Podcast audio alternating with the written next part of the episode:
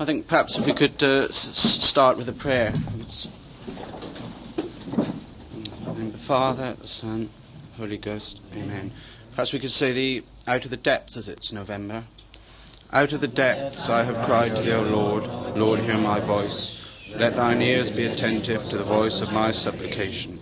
If thou, Lord, shalt observe iniquities, Lord, who shall endure it? For with thee there is merciful forgiveness, and by reason of thy law have waited for thee, O Lord. My soul hath relied on his word, my soul hath hoped in the Lord. From the morning watch even until night, Israel hope in the Lord. Because with the Lord there is mercy, and with him plentiful redemption, and he shall redeem Israel from all his iniquities. Eternal rest grant unto them, O Lord, and let perpetual May they rest in peace. O Lord, hear my prayer. May the souls of the faithful departed, the mercy of God, rest in peace. Amen. In the name of the Father, the Son, the Holy Ghost. Amen.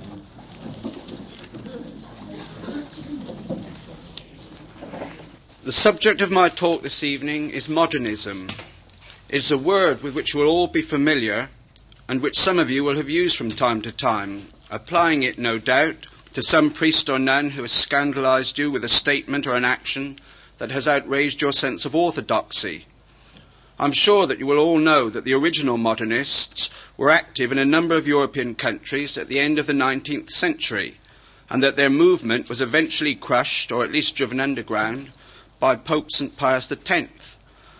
But I wonder how many people here this evening are aware of the full extent of the threat to the faith posed by modernism, the synthesis of all heresies, as St. Pius X described it.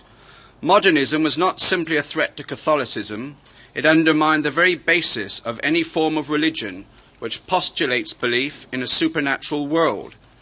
The basis of modernism involves the question as to whether God is transcendent or only immanent. I'm sure that many of you know precisely what these team, t- terms mean, but some of you might like to have the terms clarified, as I shall be using them frequently. As Catholics, we believe that God is transcendent. This means that he exists independently of the universe. If the material universe ceased to exist, God would still be there. He is the creator of the universe. He existed before time began. He not only created everything that exists, spiritual and material, visible and invisible, he keeps it in existence. In contrast to belief in a transcendent God, we have pantheism or immanentism, a belief which identifies God with the universe, with material creation. He is some kind of motivating force which informs the material universe, but which has no existence independently of that universe. Obviously, we all believe that God is immanent as well as transcendent. He is everywhere. He does inform the universe, to use the technical term, but he is not identified with the universe. The problem can be simplified, oversimplified perhaps, by distinguishing between a God out there and a God in here. A fifth or a funny interior feeling, as Monsignor Ronald Knox used to put it. G.K. Chesterton was very unimpressed by those whose God consisted, of no more than a funny interior feeling. He was, not dis- he was not disposed to be polite to those who worship the God within. Listen to what he wrote in Orthodoxy. Of all horrible religions, the most horrible is the worship of the God within. Anyone who knows anybody knows how it would work. Anyone who knows anyone from the higher thought center knows how it does work. That Jones shall worship the God within him turns out ultimately to mean that Jones shall worship Jones. Let Jones worship the sun or moon, anything rather than the inner light. Let Jones worship cats or crocodiles, if he can find any in his street, but not the God within. Christianity came into the world firstly in order to assert that, that a man has not only to look inwards, but to look outwards, to behold with astonishment and enthusiasm a divine company and a divine captain. The only fun of being a Christian was that a man was not left alone with the inner light, but definitely recognized an outer light, fair as the sun, clear as the moon, terrible as an army with banners. Today, the controversy as to whether God is transcendent or immanent is generally simplified to those two phrases which I have mentioned a God out there or a God in here. The inevitable logic of modernism is that there is no God out there, only a God in here. That is, that God is not transcendent, but immanent. St. Pius X disagreed, and so he excommunicated the modernists. That basically is what my talk is all about. And that basically is all that I'm going to say, so that anybody who'd like to spare themselves hearing it said over the next 40 minutes is welcome uh, to go now. So I have, to, I have to warn you that I'm descended from a long line of Welsh Baptists, and uh, we do find it very hard to speak uh, briefly. You mustn't be fooled by my Somerset accent, as my father came over to Wales from Wales to educate the people of Somerset. Uh, I even, yes, I even joined the Somerset Light Infantry instead of the South Wales Borderers, but uh, probably by the end of 40 or 50 minutes are up, you'll, you'll, you'll realise I do have the Celtic failing of going on a little too long. I, sh- I shall try to control it as much as possible. Well, obviously, if the modernists presented a perverted concept of God, their concept of the church must have been equally far from the truth. If we are to grasp the error of modernism, we must be clear about the nature of the church. And so, before taking up the subject of modernism, I will try to present you with the briefest possible resume of the nature of the church. In her most profound reality, the Catholic Church is Christ Himself. We can thus understand the axiom that there is no salvation outside the Church, because there is no salvation outside Christ. The Catholic Church is a perpetuation of the Incarnation throughout the nations and the centuries.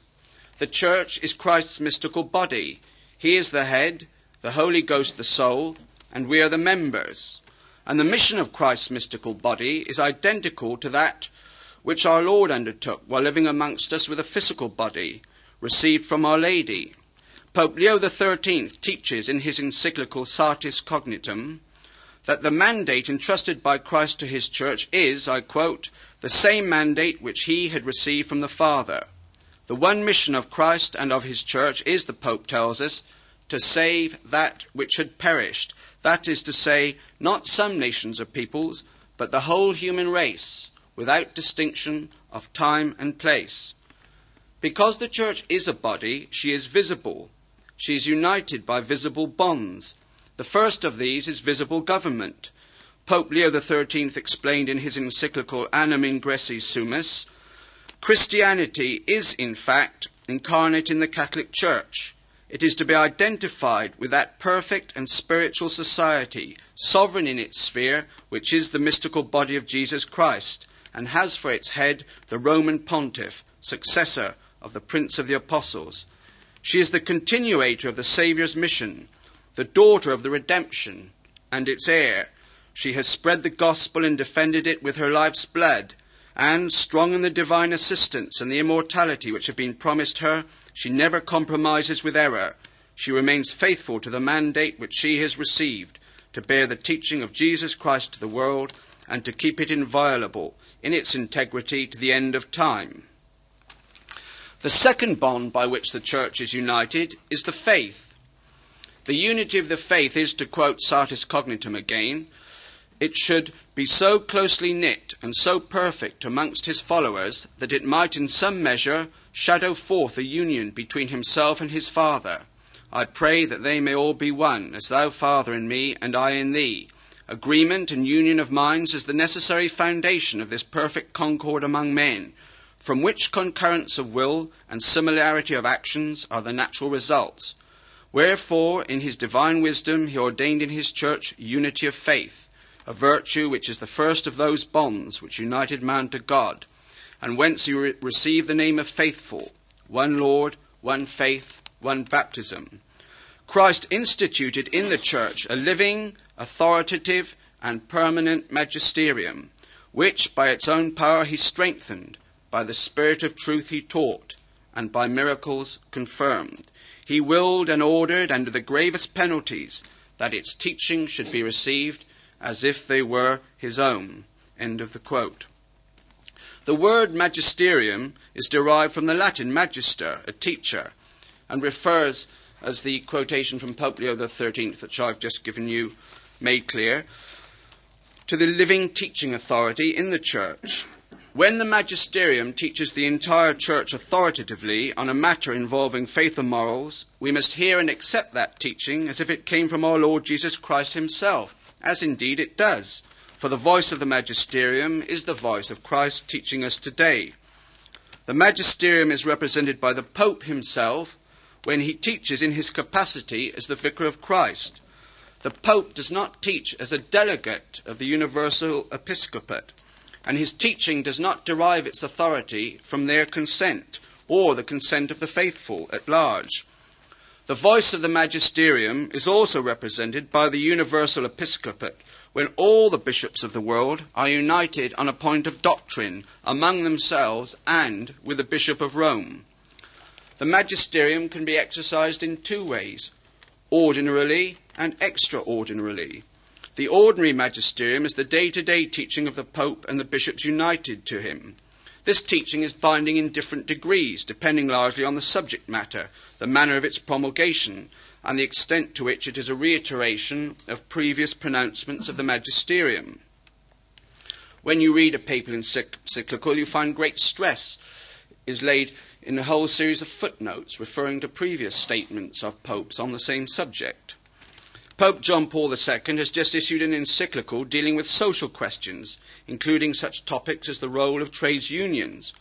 While we are bound to examine his teaching with great respect, we would be entitled to differ from him where perhaps he introduced a novel viewpoint on a matter not involving faith and morals.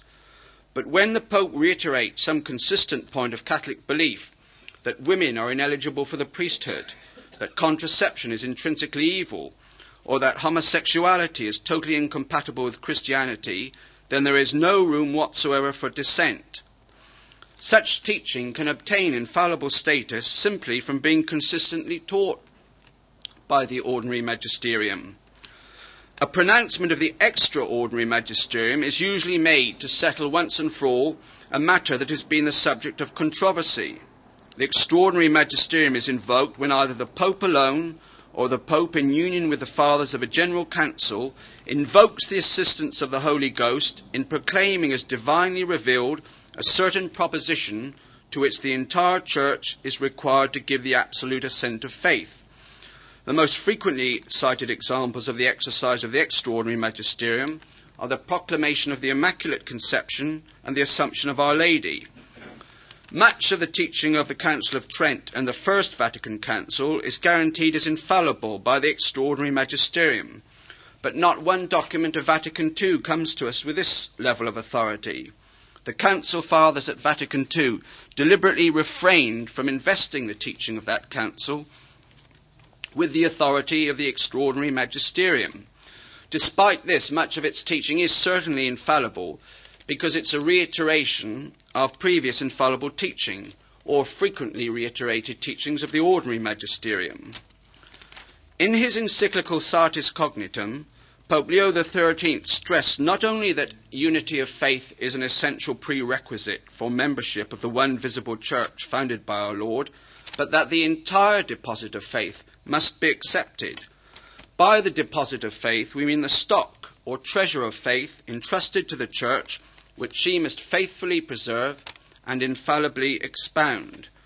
This original deposit is subject to development as the centuries progress, but always under the guidance of the magisterium, and it must always remain consistent with the previous stage of development. Thus, the doctrine of the Trinity is defined by the councils of Nicaea in 325 and Chalcedon in 451, cannot be found spelled out so exactly in the New Testament, but the doctrine of those councils is compatible with the New Testament and a legitimate development of its teaching. The Protestant who claims that a developed Catholic teaching is incompatible with the gospel is like a man who looks at a mighty oak tree and denies that it can have developed from an acorn. Pope Leo XIII explains, I quote, All those things are to be believed by divine and Catholic faith, which are contained in the written or unwritten Word of God, and which are proposed by the Church as divinely revealed, either by solemn definition or in its exercise, or, sorry, or in the exercise of its ordinary and universal magisterium. Quoting St. Augustine in 2 Corinthians, the Pope rejects as totally unacceptable the possibility of membership that membership of the church is compatible with the rejection of even one doctrine proposed to us by the magisterium as divinely revealed. I quote He who dissents even in one point from divinely revealed truth absolutely rejects all faith, since he thereby refuses to honor God as the supreme truth and the formal motive of faith. In the many things they are with me, in a few things they are not with me. But in those few things in which they are not with me, the many things in which they are with me will not profit them. And this indeed deservedly, for they who take from Christian doctrine what they please lean on their own judgments, not on faith, and not bringing into captivity every understanding unto the, unto the obedience of Christ, they more truly obey themselves than God. You who believe what you like, believe yourselves rather than the Gospels. The end of the quote. Cardinal Newman expressed the same point in very blunt terms. You must accept the whole or reject the whole. The literal meaning of the word heretic is, of course, one who chooses. Just as Satan, the prince of this world, did all that lay in his power to obstruct the mission of our Lord during his physical presence upon earth, so he has strenuously attempted to nullify the mission of the mystical body of Christ. The church is composed of two elements the human and the divine. The church herself is without spot or wrinkle, she is perfect. But the individual members of the church have no such perfection. Our intellects and wills have been weakened by original sin. Though we wish to do what is right, our inclination is to do what is wrong. The problem confronting a Christian is to be in the world, but not of the world. He is simply a sojourner here. His true home is in heaven. His eyes should ever be fixed upon his heavenly destiny, but frequently, almost invariably, they are not. And living in the world, the Christian is influenced by the world. The temptation is always present to adopt his views to its views, his standards to its standards. In his short history of the Church, first published in 1939, Monsignor Philip Hughes, perhaps the most scholarly and objective Catholic historian of this century, noted that as early as the second century, a pattern had been established which has been with us ever since. And I'll stress again this is what Monsignor Hughes says about the Church by the end of the second century. I quote We are seeing the appearances of types that will never cease to reappear throughout 2,000 years Catholics who propose to explain Catholicism by synthesis with the intellectual life of the time, Catholics who look back from the difficulties of the moment to the happy time of a far off golden age of primitive faith, Catholics who turn from an official teaching that does not encourage their personal likings to an alleged private inspiration that sets them apart from ordinary discipline. In one sense, church history is a web where such threads as these do but cross and recross. Of all the dogmas proposed to us by the Church, the one that is most fundamental is the one of which I've already spoken to you. That is the dogma of God's transcendence. Is God transcendent or immanent? This is the question that will decide what we believe and how we live. For those who answer that he is only immanent are saying, in effect, that he does not exist, and that we may believe what we like and live as we like. The church teaches us that God is transcendent, or as I've already explained, He is a God out there. Let me repeat once more that this means that God, the Creator, is distinct from creation. He exists independently of creation. If the universe did not exist, He would still be there. There are innumerable forms of immanentism, all basically forms of pantheism, which, as I have already explained, is the belief that God is identified with the universe. A Catholic then must believe in a transcendent God, but the logical outcome of modernism is a God who is merely immanent, in other words, no God at all. St. Pius X summed this up perfectly in his encyclical Pascendi, condemning modernism. He warned by how many roads modernism leads to atheism. And I quote The error of Protestantism made the first step on this path. That of modernism makes the second, atheism the next. Thus the Pope explained, and I quote again, the modernists lay the axe not to the branches and shoots, but to the very root. that is, to the faith and its deepest fibres. End of quote. It is the most dangerous of all heresies, not least because the modernists put into their plans the, for the destruction of the church, not from without, as the Pope said, but from within. St. Pius X saw the origin of modernism in the Protestant heresy, and he was correct. There have been, and are, many conservative Protestants who are as opposed to modernism as St. Pius X. The Protestant theologian Karl Barth, who died in 1968, was among the most effective of all the opponents of modernism.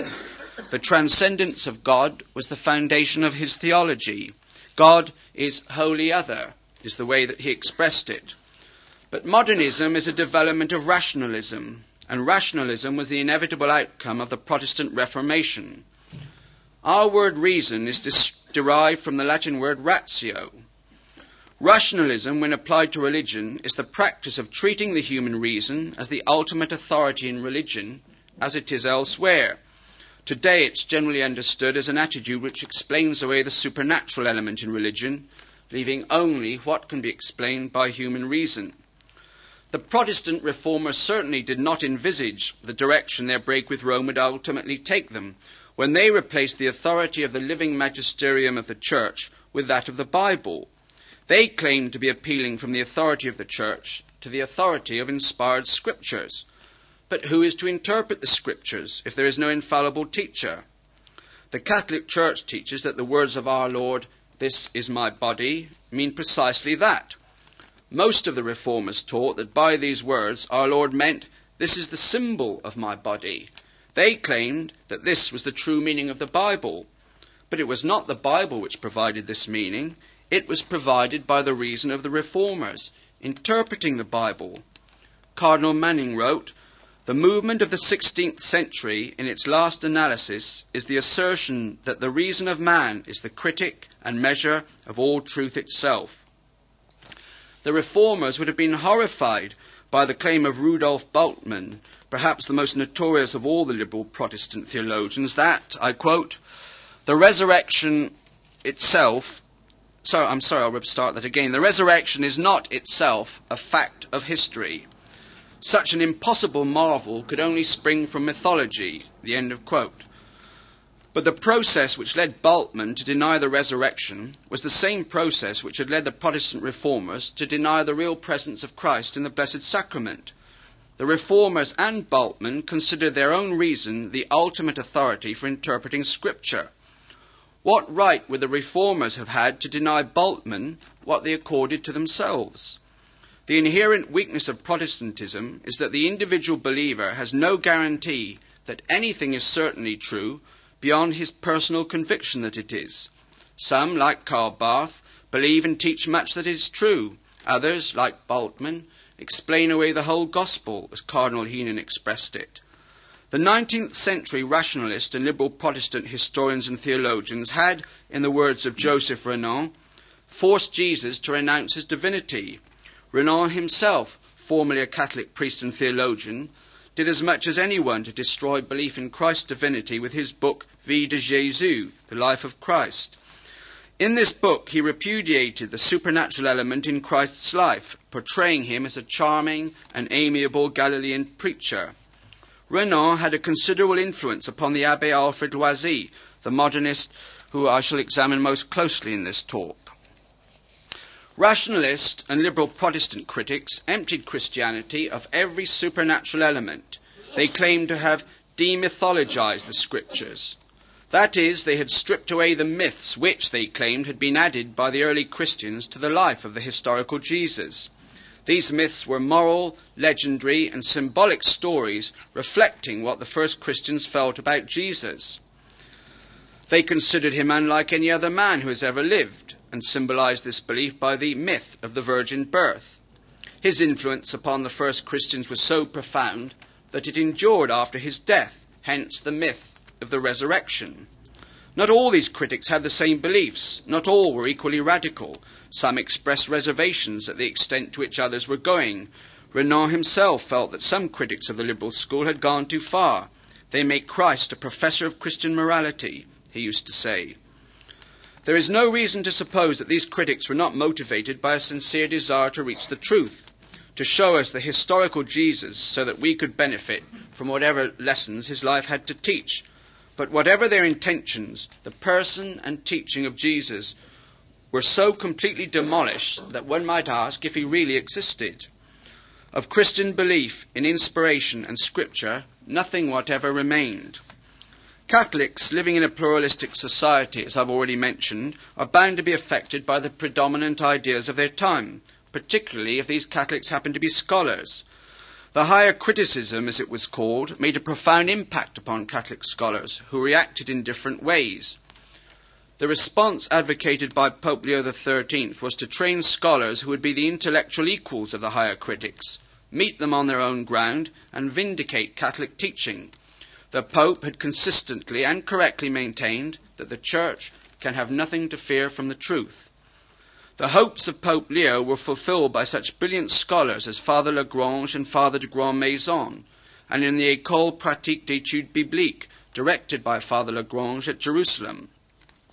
Other Catholic scholars felt that the basic thesis of the higher critics was correct, and that if the Church wished to retain her credibility in the 20th century, she must accept these conclusions and present the faith in a way that would be found acceptable to contemporary man. These men were the modernists, and their fundamental error lay in twisting an alterable truth to coincide with contemporary thought. The most influential of all the modernists was the Abbe Alfred Loisy. Loisy wrote that the avowed modernists form a fairly definite group of thinking men, united in a common desire to adapt Catholicism to the intellectual, moral, and social needs of today. Other heresies had undermined particular dogmas. Modernism endangered all that constituted the Church and was, as I've already mentioned, described by St. Pius X as the synthesis of all heresies. It was a theological hydra appearing in different countries and receiving considerable support from liberal Protestant and rationalist scholars, despite the fact that the modernists claimed to refute the theories of these movements. They claimed that their principal concern was to defend the church against the rationalists and liberal Protestants. But St. Pius X would have none of this. He wrote, They are already known to and praised by the rationalists as fighting under the same banner. Modernism itself is not a particularly interesting topic. Its doctrines are so tortuous and destructive of the supernatural that it is depressing to examine them. And yet, wrote St. Pius X, these are not merely the foolish babblings of unbelievers. There are Catholics, yea, and priests too, who say these things openly, and they boast that they are going to reform the church by these ravings. But if modernism is not an interesting topic, the modernists are. They're the stuff of which great novels can be written. Their stories could, in some cases, be termed tragedies in the strict Aristotelian sense of the term that is the fall of a not inherently wicked man from a position of greatness or importance through some misjudgment or defect of character. We usually find the story of a good man going wrong more absorbing than that of a bad man becoming good. St. Pius X tells us that the weakness that brought down the modernists was the sin that caused the fall of Satan and is the cause of so many other sins.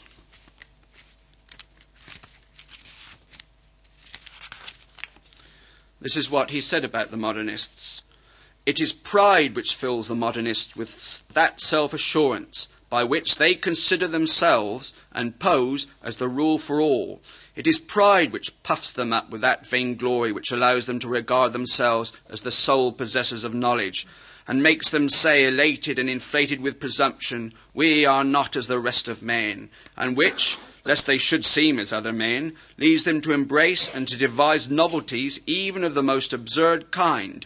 It is pride which rouses in them the spirit of disobedience and causes them to demand a compromise between authority and liberty. It is owing to their pride that they seek to be the reformers of others, while they forget to reform themselves, and that they are to be found utterly wanting in respect for authority, even for the supreme authority. Truly, there is no road which leads so directly and so quickly to modernism as pride. Looking at the modernists from the human interest standpoint, the story of George Tyrrell would probably be the most absorbing. Tyrrell was born to a Protestant family in Ireland in, 19, in, in 1861. His interest in the faith was aroused by the impression made upon him by a little girl called Anne Kelly, a maid of all work employed by his mother. Although poorly educated, she knew her faith and could stand up to his mother in any argument. Tyrrell eventually moved to England and became a Catholic in 1879. He joined the Society of Jesus and was almost expelled before taking his vows. His superior saw in him a violent self will that made him unfit for the society. But he was permitted to remain was ordained in 1891 and said Mass for 15 years. In 1897, he was led into modernism under the influence of the Baron von Hugel, of whom I shall say more later. In 1899, the Jesuit general in Rome condemned an article Tyrrell had written as unorthodox. Pressure mounted to secure his expulsion from the society, but he continued writing under pseudonyms, a favourite device of the modernists. His personality was very pleasant it was said that no one who met him could dislike him, but nonetheless he displayed a weakness of character. He circulated privately what he had been forbidden to publish, or else he published pseudonymous, sorry, pseudonymously. Still can't get it right. he prevaricated when faced with direct questions about his authorship he had no hesitation in, in, employing the most blatant casuistry in defense of his guerrilla warfare with the censors. Father Tyrrell was expelled from the society in 1906 and forbidden to say Mass, but still permitted to receive the sacraments. Even this was forbidden to him after he attacked the encyclical Pascendi in 1907, and he was excommunicated in the same year.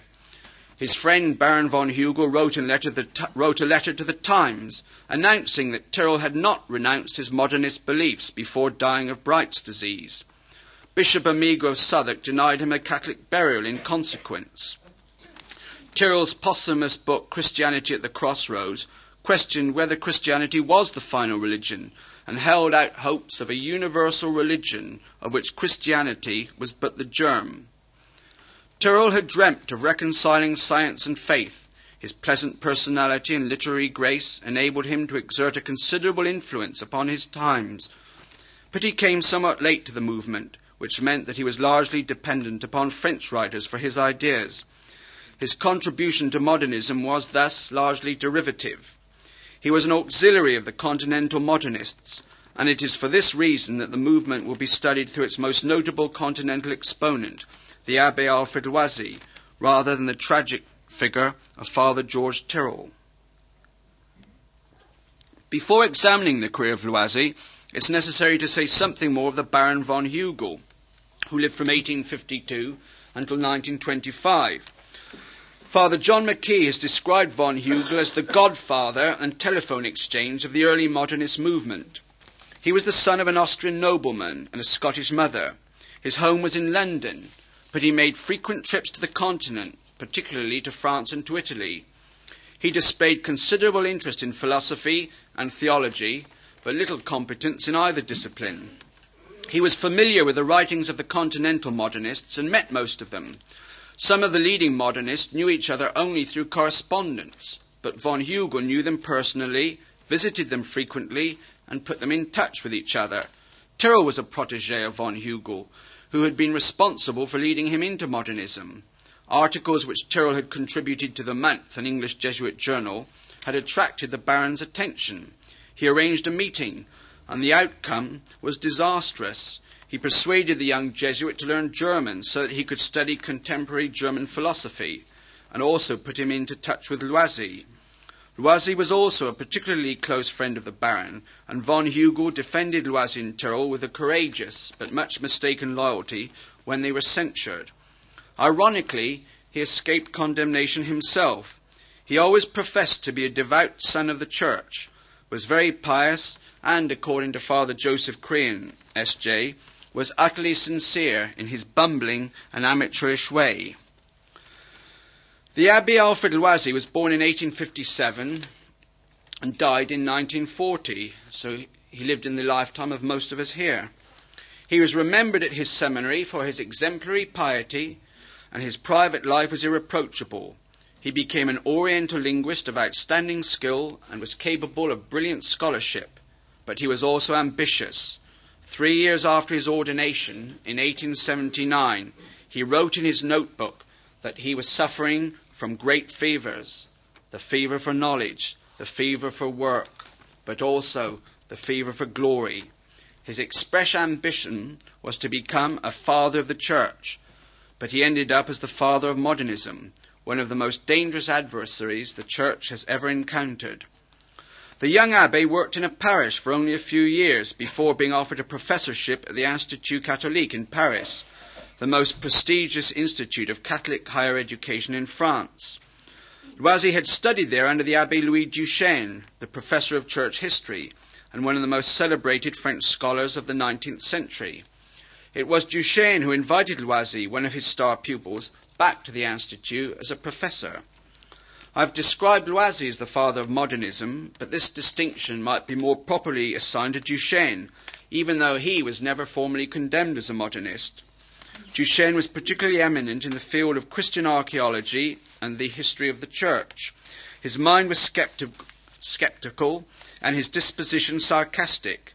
He took great delight in demolishing or claiming to demolish pious beliefs connected with the saints, such as the story that Mary Magdalene had visited France. His attitude to biblical criticism had much in common with that of the rationalists and liberal Protestants. He came under suspicion for his views and was suspended from his post at the Institute. Duchesne's skepticism and sarcasm had its effect on his disciples, but he escaped condemnation and disowned them when they eventually incurred the censure of Rome. In his memoirs, Loisy mentioned that Duchesne was, I quote, an excellent sailor. He took in his sails when the storm grew wilder. The 16th century philosopher Erasmus did not fall into formal heresy, but there is a dictum that Luther merely hatched the egg which Erasmus had laid. The same might be said of Duchesne and Loisy. The Institut Catholique of Paris was eventually notorious as the chief centre of the French modernist movement. There is no doubt that the Abbe Duchesne must bear the prime responsibility. Loisy formed the opinion that, in order to retain her credibility in the approaching 20th century, the Church must make a radical revision in her traditional teaching in order to accommodate this teaching to the findings of modern scholarship. His faith in traditional Catholicism had already become severely strained at the age of 28. He had attended the lectures of Renan from 1882 to 1885 and eventually acknowledged him as the mentor of the French modernists. Renan's influence was apparent when Loisy wrote, My attentive reading of the Gospels immediately destroyed the idea I had been given of them. Faith told me that these writings were wholly divine, Reason showed me that they were wholly human, in no way exempt from contradictions. But at this period he still believed himself to be working in the true interests of the Church, and resolved not to leave her, but to remain within, striving to preserve her credibility by modernizing her teaching. My ambition, he once explained, was to, fe- to defeat Renan by his own weapons, by means of the critical method I was learning in his school. This was typical of the initial attitude of all the modernists, and there is no reason to suppose that they were not sincere, at least in these initial stages. But it is clear that the position of men like Loisy, who acted as official teachers of the church in public, while questioning her teaching in private, inevitably led to duplicity and hypocrisy. Loisy was indeed the classic homo duplex. Loisy no longer felt conscious of the supernatural character of religion, but he had faith in the value of his personal theories. While still a professor at the Institut Catholique, he founded a review called Enseignement Biblique, a biblical teaching, which was intended to help young priests who wished to complete the necessarily imperfect introduction to this subject which they have received in the seminaries. As a result of the views expressed in his lectures and in this journal, the superior of one seminary forbade his students to come to the Institute to attend Loisy's lectures. Loisy replied by delivering a lecture on the rights of critical thought. This public controversy caused a sensation in Catholic circles, with the result that Loisy was eventually forbidden to lecture on the Bible and was restricted to teaching Hebrew, Chaldean, and Assyrian. He replied with an explosive article in L'Enseignement Biblique, insisting that the presence of error in the Bible was manifest. He was then asked to resign completely from the Institut Catholique, which he did, taking up a humble post as chaplain to a girls' school conducted by Dominican nuns. He received encouragement from friends with modernist sympathies in a number of countries, particularly from the Baron von Hugel in England. They looked upon him, as he looked upon himself, as a courageous seeker of truth, victimized by the forces of obscurantism. While at this convent, he continued his studies, and the results of his research led him ever further from Catholic belief. How much wiser the bishops would have been if they had kept me at my Hebrew grammar and cuneiform texts, he wrote later. During my five years at Neuilly, my mind was in perpetual travail over Catholic doctrine, working to adapt it to the needs of the contemporary mind. I suspect by now many of you are noticing how closely everything written here could apply to our present times, and I think the parallels are so obvious that I'm, I'm not bothering to point them out. It was in the year 1902 that Loisy came to the forefront of the public eye. He had already begun to unsettle the younger clergy and alarm the bishops with a long series of articles which began to appear in 1898 under half a dozen pseudonyms. But they were so alike in thought and style that no one doubted that they came from the same pen, that of the Abbe Alfred Loisy. Pope Leo XIII himself was disturbed, and in 1899 addressed a firm, firm encyclical, Depuis le jour, to the clergy of France. But Loisy was beyond recall.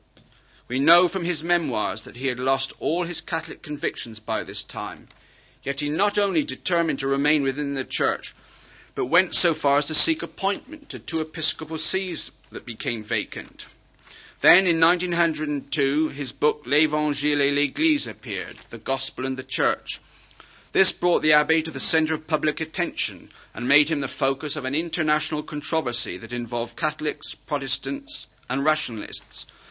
Loisy claimed that his book was a reply to the teaching of the German theologian Adolf Harnack, who claimed in a book entitled The Essence of Christianity that the kingdom of God preached by Jesus Christ was wholly interior, existing in the heart of the individual believer.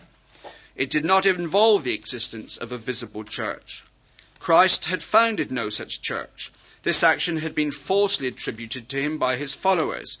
They had established the church, and the church which they had established betrayed the teaching of Christ as Christ had founded no church, he obviously had not instituted a sacramental system by which that church could mediate grace to mankind. Harnack based these claims on what he maintained was the true teaching of the historic Christ, which he had discovered by purging the Gospels of the accretions, opposed upon their basic historic core by the first Christians. Loisy's answer to Harnack soon became known due to its format as the Little Red Book, he explained that it is not designed to demonstrate the truth either of the gospel or of Catholic Christianity, but simply to analyze and define the bonds that unite the two in history. The English historian Maisie Ward has remarked that these words were literally true, as the author did not believe either in the gospel or Catholic Christianity. Loisy had already decided that a recasting of the whole Catholic system was essential. Applying his critical methods to the gospel, his, he purported to refute liberal Protestantism, but his refutation was more destructive of Christianity than Harnack's attack. Harnack was at least concerned with historic truth. He claimed correctly that objective reality mattered, but added incorrectly that the traditional interpretation of the Bible was not in accord with objective truth. Truth consists in the conformity of an idea with its object. Thus, when I see before me what I believe to be a tree, and it is in fact a tree, then the idea I have conforms with objective reality. I have attained truth. When I believe that Columbus arrived in America in 1492, and it is a historical fact that he did so, then once again, my idea and reality correspond. I have attained truth. You may be surprised to learn that I'm sure Columbus did not actually discover America, as it had already been discovered by Welsh monks who sailed there in coracles hundreds of years before. And as I am of Welsh descent, and I know that we're a race characterized by courage, imagination, and resourcefulness, also perhaps by loquacity. Uh, and as I'm sure that this example of Welsh initiative truly happened, it, that, that is true for me.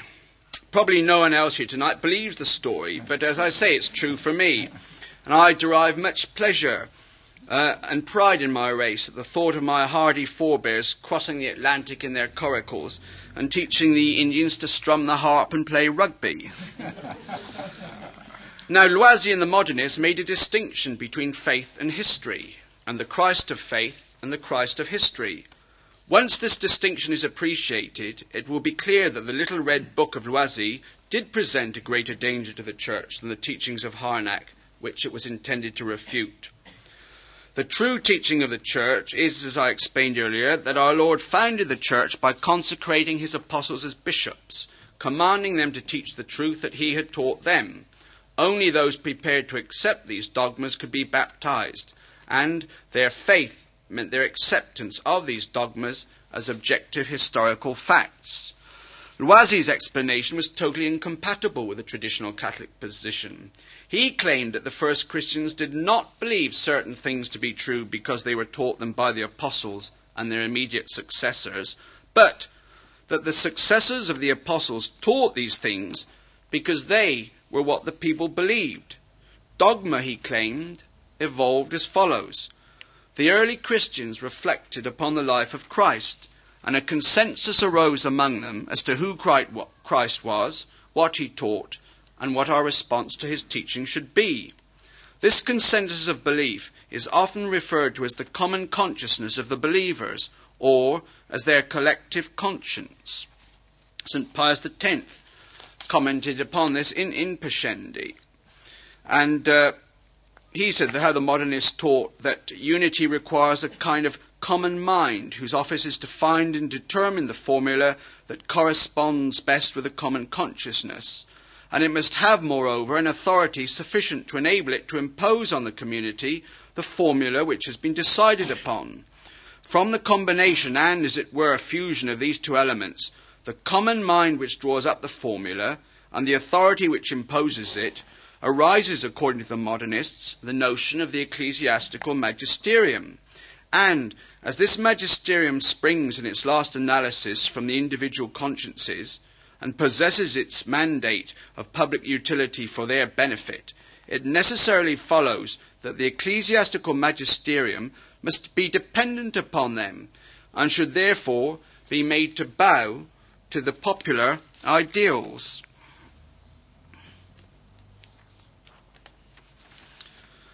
So basically, what this means is that the magisterium emerged from the faithful. The faithful, as we said, reflected upon the mind of Christ. They came to certain conclusions about him and then established their own authority to formulate these beliefs and see that people observe them. So the magisterium is subservient to the collective conscience of the faithful and its function is to interpret and formulate whatever is found by the collective conscience to be helpful to the life of the church at any given period. Thus, the church, the magisterium, and faith itself all originate in the people and their collective conscience. And this collective conscience is the ultimate authority for what Christians should believe.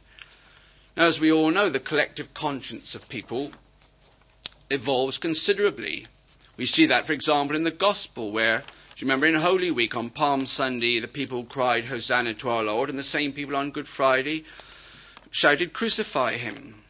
In this country, before the Second World War, and I'm sure afterwards, the collective conscience of the British people would have been strongly opposed to abortion. It would have been thought of as horrifying. But now there is definitely a majority opinion in this country is, is that abortion is acceptable.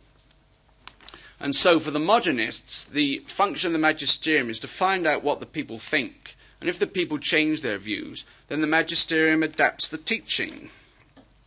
St. Pius X correctly warned that under this system, as the magisterium derives its mandate for the people, it is subservient to the people and must bow to popular ideals.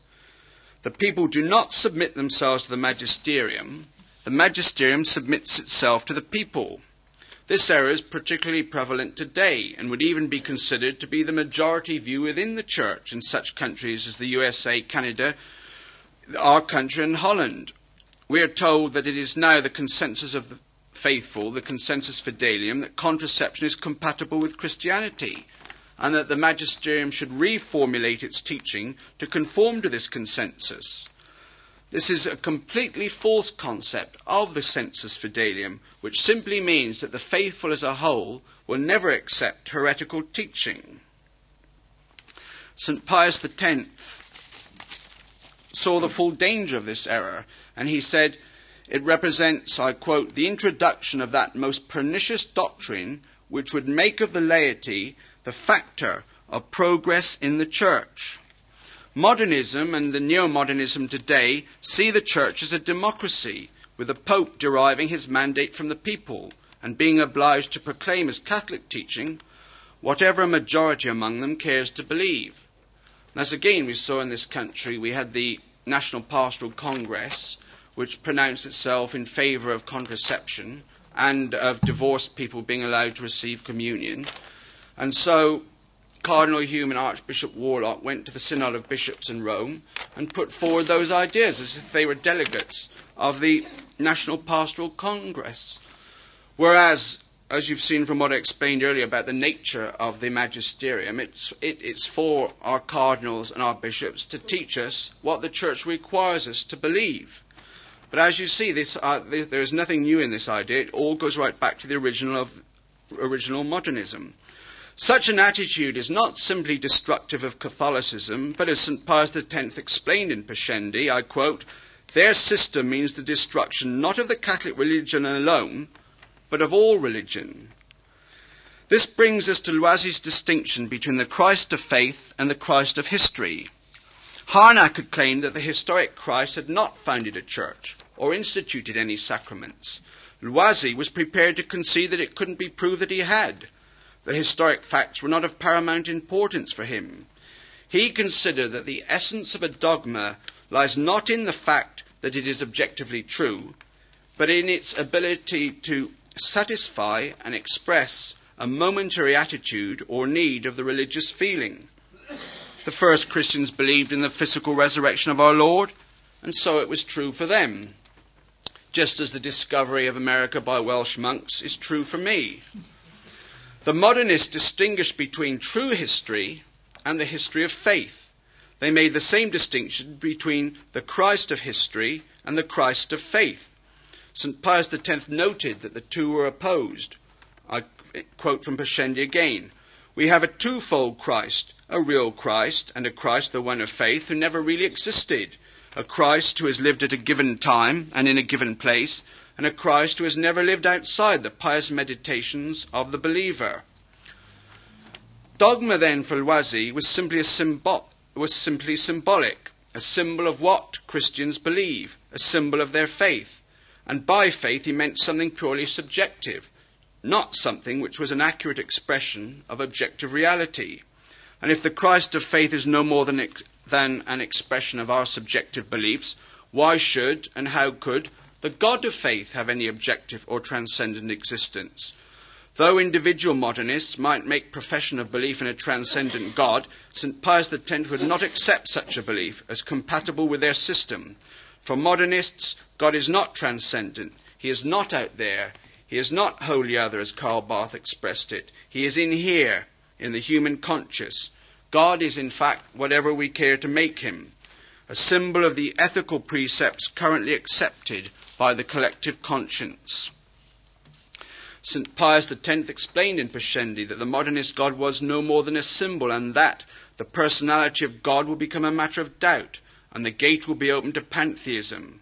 For this is the question which we ask Does or does not this immanence leave God distinct from man? The Pope answered that it did not, The doctrine of immanence in the modernist acceptation makes no distinction between God and man in the objective order. The rigorous conclusion from this, stated the Pope, is the identity of man with God, which means pantheism. The logical outcome of modernism is then the objective that Satan had set himself the dethronement of God. The logic of modernism is then that man has no God outside himself, and if accepted, it must certainly result in the destruction of all religion, and ultimately in the destruction of civilization itself. This is precisely what we are seeing in contemporary society. Above all, in man's arrogation to himself of the divine prerogatives of life and death, contraception and abortion are the means and the symbols of the godlike powers which man has now bestowed upon himself. How long will it be before divine chastisement punishes this folly? The errors of Loisy's Little Red Book were denounced by such orthodox biblical scholars as Fathers, Father Lagrange. Modernists, writers, and sympathizers hastened to his defense and attacked his critics. Listen to the description St. Pius X gives of modernist methods. And when you hear this, you could really imagine what is happening today. I know that those who've been in Pro Fide from the very beginning will remember all the criticism that was heaped upon us when we criticised the staff of Corpus Christi College and suggested that they had some modernist ideas. And this could, this could be a description of what took place then, or it could be a description of the reaction uh, to the Pope's condemnation of Hans Kung. Uh, the Pope said, There is no wonder that the modernists vent all their bitterness and hatred on Catholics who zealously fight the battles of the Church. There is no species of insult which they do not heap upon them, but their usual course is to charge them with ignorance or obstinacy when an adversary rises up against them with an erudition and force that render him redoubtable, they seek to make a conspiracy of silence around him to nullify the effects of his attack. This policy towards Catholics is the more invidious in that they belaud with admiration which knows no bounds the writers who range themselves on their side, hailing their works, exuding novelty in every page, with a chorus of applause. For them, the scholarship of a writer is in direct proportion to the recklessness of his attacks on antiquity and of his efforts to undermine tradition and the ecclesiastical magisterium.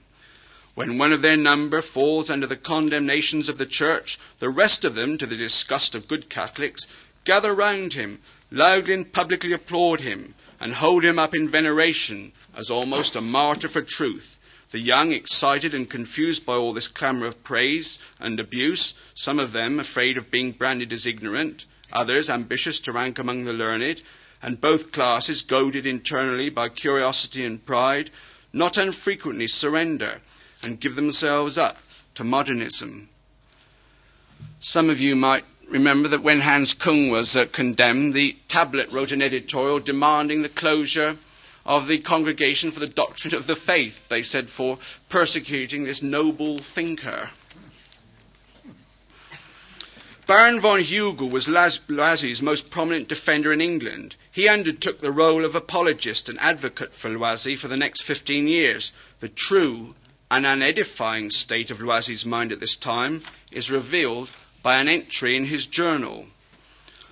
And this is what, while von Hugel was, as I said, courageously, and mistakenly defending him. This is what Loisy wrote in his journal about him. And it's very interesting because today the myth of these noble, selfless uh, modernists still remains. There's a new book has just come out, a huge two-volume book. I see they have two sets of it in the uh, Catholic Central Library. It's called Catholicism by Father Richard McBrien. There was a very good review of it in Christian Order. Well, he is. Uh, uh, when I say a very good review, I mean, of course, a very critical review. But uh, this Father McBrien, he, he resurrects this myth about the, these noble seekers after truth and, and the wicked uh, Pope Pius X. And this is what this uh, noble man was writing while von Hugel was uh, putting himself out on a limb to defend him. Monsieur von Hugel, who defends me so bravely, believes very differently from me in the divinity of Jesus Christ. I do not believe in the divinity of Jesus any more than Harnack, and I look upon the personal incarnation of God as a philosophic myth. Loisy's former mentor, the Abbé Duchesne, wrote to him in typical fashion, saying that he had better hope that his book would not be understood, for if it was, he would certainly be condemned. But his book was understood, and under pressure from Rome, Cardinal Richard, the Archbishop of Paris, condemned it as calculated to disturb, to disturb the faith of Catholics, particularly as regards, and these were the particularly dangerous points in it, and I think you'll find this very relevant today. The authority of Scripture and tradition, the divinity of Christ, Christ's universal knowledge, redemption through his death, the Eucharist, the divine institution of papacy and the episcopacy. It is hardly necessary to point out that these are precisely the dogmas being undermined today by the spiritual descendants of Loisy, the neo modernists of our own era.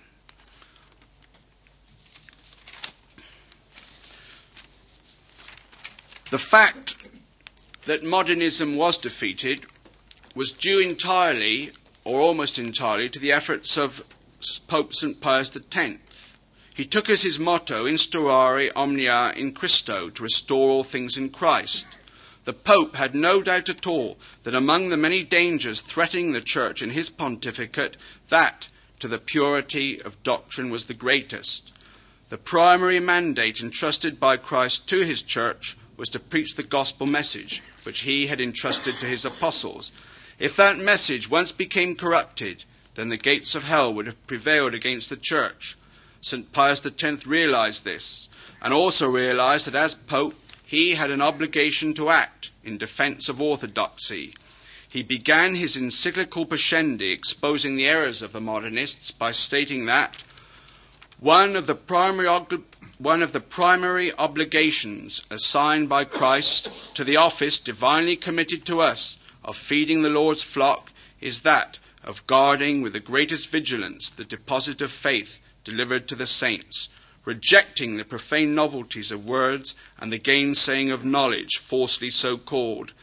These latter days have witnessed a notable increase in the number of the enemies of the cross of Christ, who, by arts entirely new and full of deceit, are striving to destroy the vital energy of the church, and, as far as in them lies, utterly to subvert the very kingdom of God. Wherefore, we may no longer keep silence, lest we should seem to fail in our most sacred duty.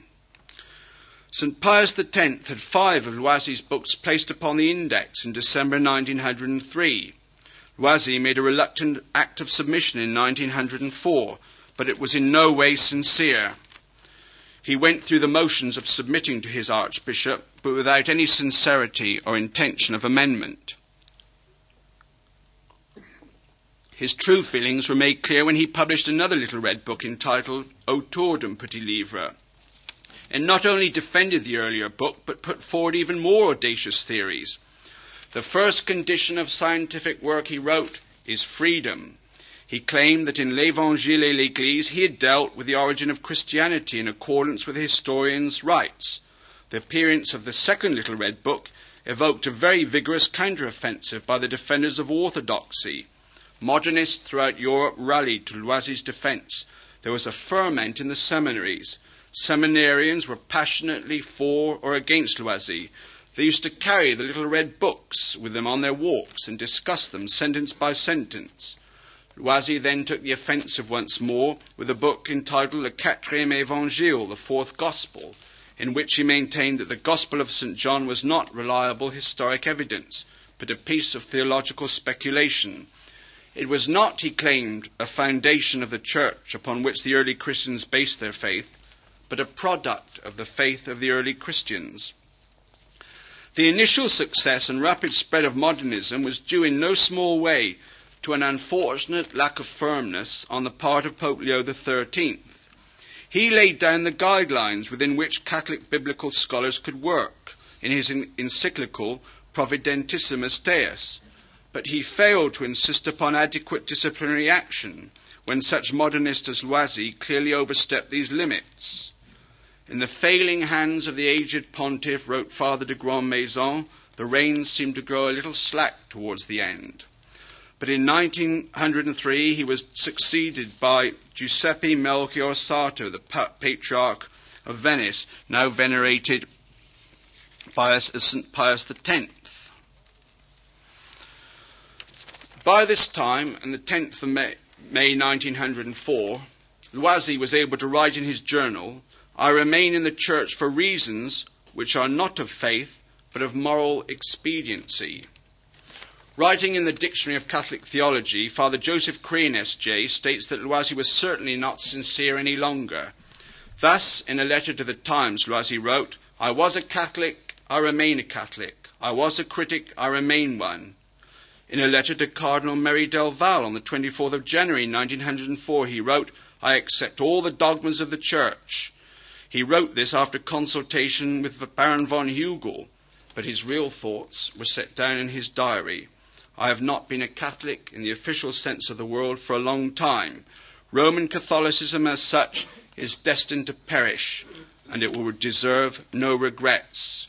In an entry dated the 12th of May 1904, he states, Pius X, the head of the Catholic Church, would excommunicate me most decidedly if he knew that I, if he knew that I hold the virgin birth and the resurrection to be purely moral symbols, and the entire Catholic system to be a tyranny which acts in the name of God in Christ against God Himself and against the Gospels. Despite all the incontrovertible evidence which proves the insincerity of Loisy and the other modernists, they still have many apologists today who depict them as sincere and selfless seekers after truth, noble scholars who fell victim to an ignorant and unscrupulous clerical bureaucracy. In the liberal Catholic mythology, Loisy is still the hero and St. Pius X the villain. Before publishing his encyclical Pascendi, St. Pius X had ordered the compilation of a syllabus of the principal errors of the modernists very much upon the lines of the celebrated Syllabus Errors of Pope Pius IX. The decree was eventually published by the Holy Office on the 3rd of July 1907. It condemned 65 propositions which were incompatible with the Catholic faith. Most were taken from the works of Loisy, a few from the writing of Tyrrell and a French modernist named Edouard Le Roy, who was still alive in 1954. When reading the condemned propositions of Lamentabili, it is hard to believe that the decree was not addressed to the errors which have been circulating in the Church since the Second Vatican Council. It came as no surprise when, just as Pope Pius IX had followed his syllabus with an encyclical, Quanta Cura, St. Pius X followed his syllabus with the encyclical Pascendi Gregis. In both cases, the authority of the encyclicals, which are papal acts, considerably exceeds that of the syllabi. The encyclical fell upon the modernists like a hammer blow. The great majority of Catholics accepted it with unqualified obedience. But in all the countries which had been infected with modernism, attempts were made to stir up opposition to the Pope and win support for the, for the heresy. In my book, Pope John's Council, I've included an appendix summarizing Cardinal Manning's description of the press reaction to the First Vatican Council.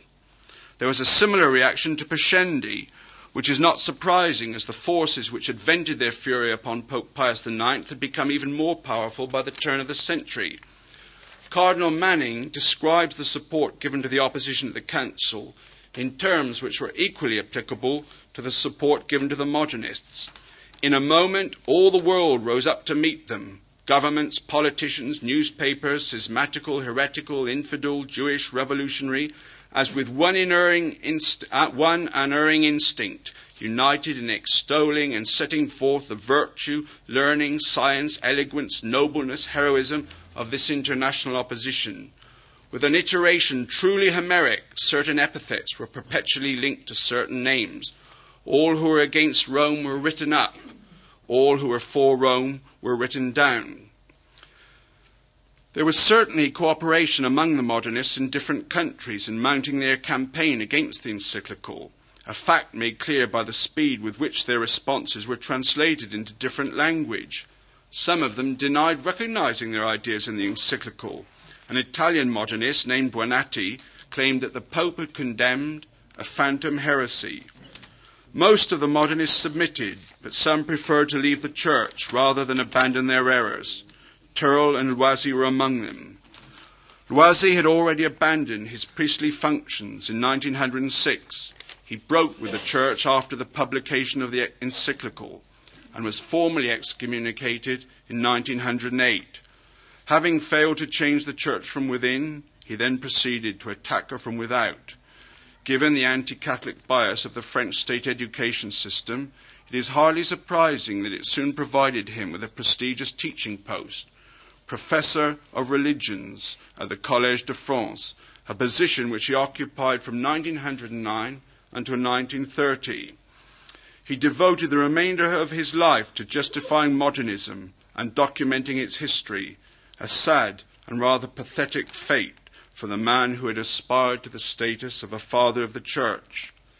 In typically sarcastic fashion, the Abbe Duchesne, who had escaped condemnation, wrote to his former protege, commenting, Your death will certainly be an irreparable loss for at least half a dozen people. While he had been allowed to remain within the church, spreading error under the guise of a Catholic theologian, Loisy had posed a great threat to the faith.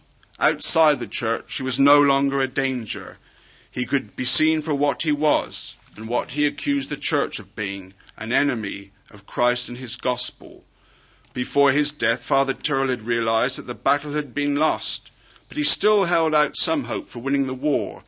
In a letter to an Italian friend dated the 24th of August 1908, he admitted sadly that when he looked around him, he could only conclude that the wave of modernist resistance was at the end of its forces and had done all that it could for the moment.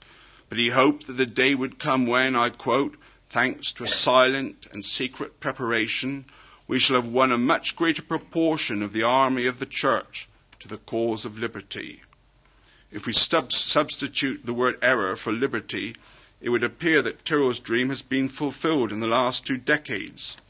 Loisy was less optimistic.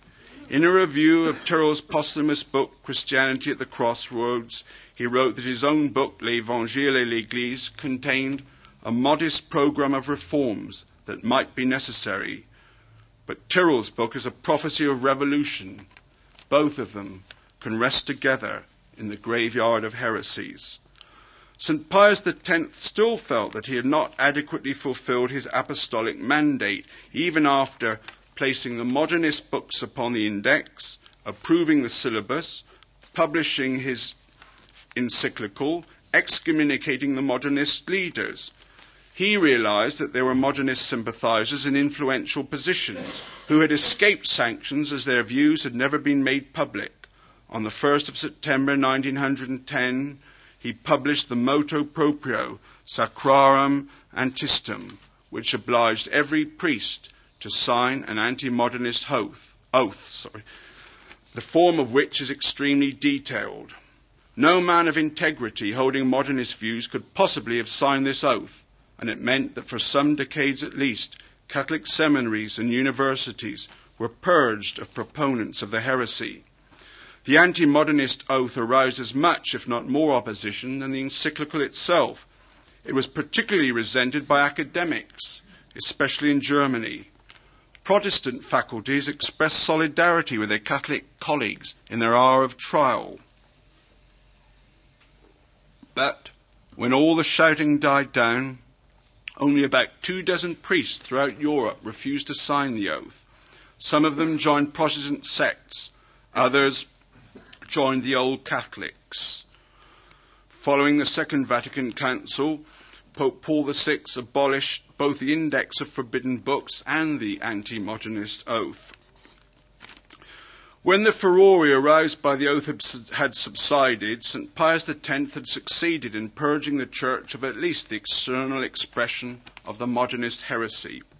When all was said and done, wrote Henri Daniel Rops, Pius X had triumphed.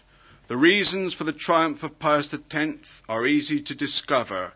Firstly, he had a correct sense of priorities, and he knew that as Pope, his first duty was to preserve intact the deposit of faith. Secondly, when the doctrine of the modernists became clearly heretical, he condemned them at once.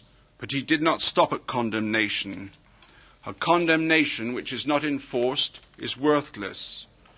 Furthermore, the Pope not only took steps to excommunicate obdurate public modernists, but to purge the church of their clandestine counterparts, or at least to compel them to submit. Had he not taken these forceful measures, the heresy would have spread throughout the church with disastrous consequences. But God sent us a saint to prevent this happening, a saint who had as his motto to restore all things in Christ, which was precisely what he did. And thank you very much for listening so tolerantly.